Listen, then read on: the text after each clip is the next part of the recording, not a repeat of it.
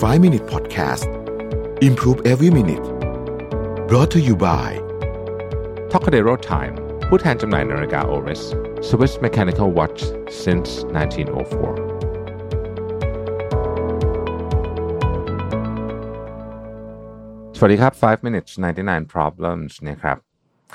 คำถามวันนี้คือเป็นเด็กจบใหม่กำลังจะเริ่มทำงานวันแรกนะฮะ ขอวิธีการเพิ่มความมั่นใจหน่อยนะครับ อะก็ต้องบอกว่าตอนเราเปลี่ยนจากสังคมใน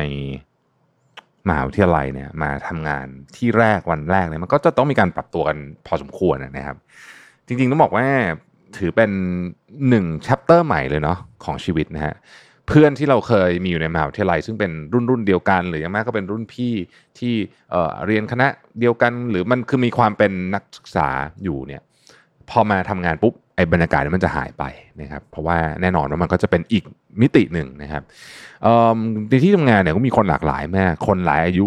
มากมายนะครับมีคนอายุเท่าคุณพ่อคุณแม่เราต่างๆนานาเหล่านี้เนี่ยหนึ่งสิ่งที่เราจะต้องตั้งจิตให้นิ่งๆไว้เลยก็คือว่าเรา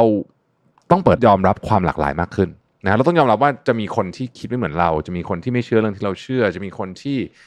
เห็นเราเป็นเด็กทำอะไรไม่เป็นอะไรอย่างเงี้ยเยอะแยะมากมายไก่กองเต็มไปหมดดังนั้นถ้าเกิดว่าเราเปิดใจตั้งแต่แรกว่าโอเค เรื่องนี้มันจะต้องเกิดขึ้นนะครับ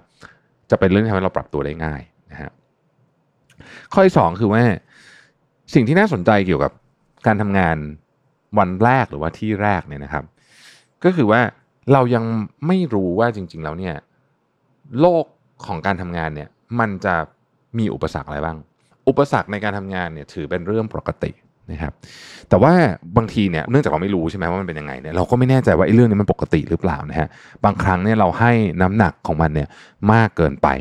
น้องที่ทำงานใหม่ๆเนี่ยหลายคนเครียดมากๆเลยนะร้องไห้ไปร้องไห้ในห้องน้ำอะไรอย่างเงี้ยเพราะว่าเหมือนกับเฮ้ยมันขนาดนี้เลยเหรออะไรเงี้ยนะครับ แนะนำอย่างนี้นะครับ ควรมี mentor หรือว่าที่ปรึกษานะหลายๆบริษัทเองเนี่ยเขาก็จะตั้ง mentor ให้เลยนะ แบบว่า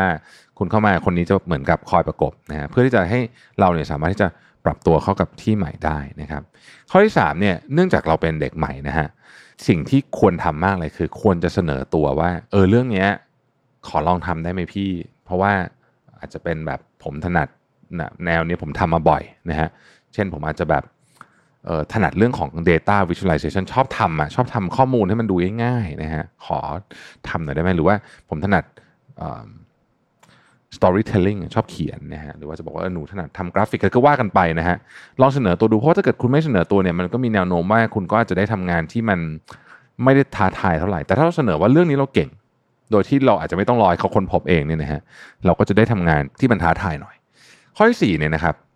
แนะนำเลยนะฮะโดยเฉพาะในช่วงแรกเดือนสองเดือนแรกเนี่ยหา small win ให้ได้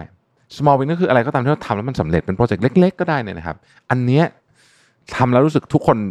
small win ก็คือทำเสร็จปุ๊บหัวหน้าชมเพื่อนร่วมงานชม บอกเฮ้ยอันนี้เจ๋งดีภายในเดือน 2 เดือนหรือ 3 เดือนแรกถ้าเราทำได้เนี่ยนะครับ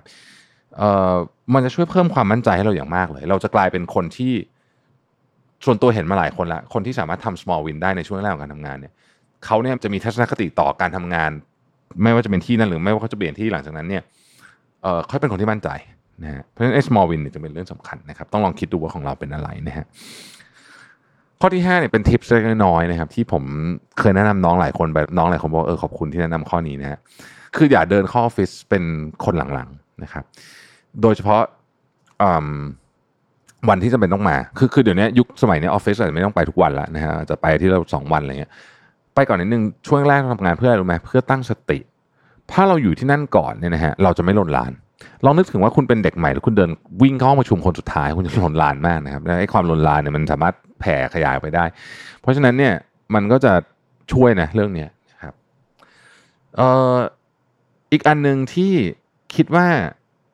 ควรทำมากๆ ก็คือพยายามคุยกับคนหลาย ๆ คนอยู่ต่างแผนกเอ่อเขาอาจจะไม่เดินมาคุยกับเราก่อนนะฮะต้องบอกอย่างนี้ก่อนเราอาจจะเป็นคนต้องไป approach ก่อนนิดนึง เพราะว่าการถ้าเป็นเด็กใหม่แบบ approach มันง่ายมันมีเรื่องให้คุยเยอะ เช่นแบบช่วยแนะนำเรื่องนู้นเรื่องนี้หน่อยอะไรเนี่ยพวกนี้เนี่ยจะทำให้เราเนี่ยได้เรียนรู้ฟังก์ชันภายในองค์กรได้เร็ว ทั้งสิ่งที่เรียกว่า official function ก็คือกระบวนการที่มันมีการเขียนไว้เป็นลายลักษณ์อักษรหรืออะไรเงี้ยนะฮะ แล้วมันก็จะมี process ต่างๆ ที่ไม่ได้เป็น official ด้วย เช่น ถ้าอยากได้เรื่องนี้ต้องไปขอคนนี้ อยากได้ต้องไปขอคนนั้น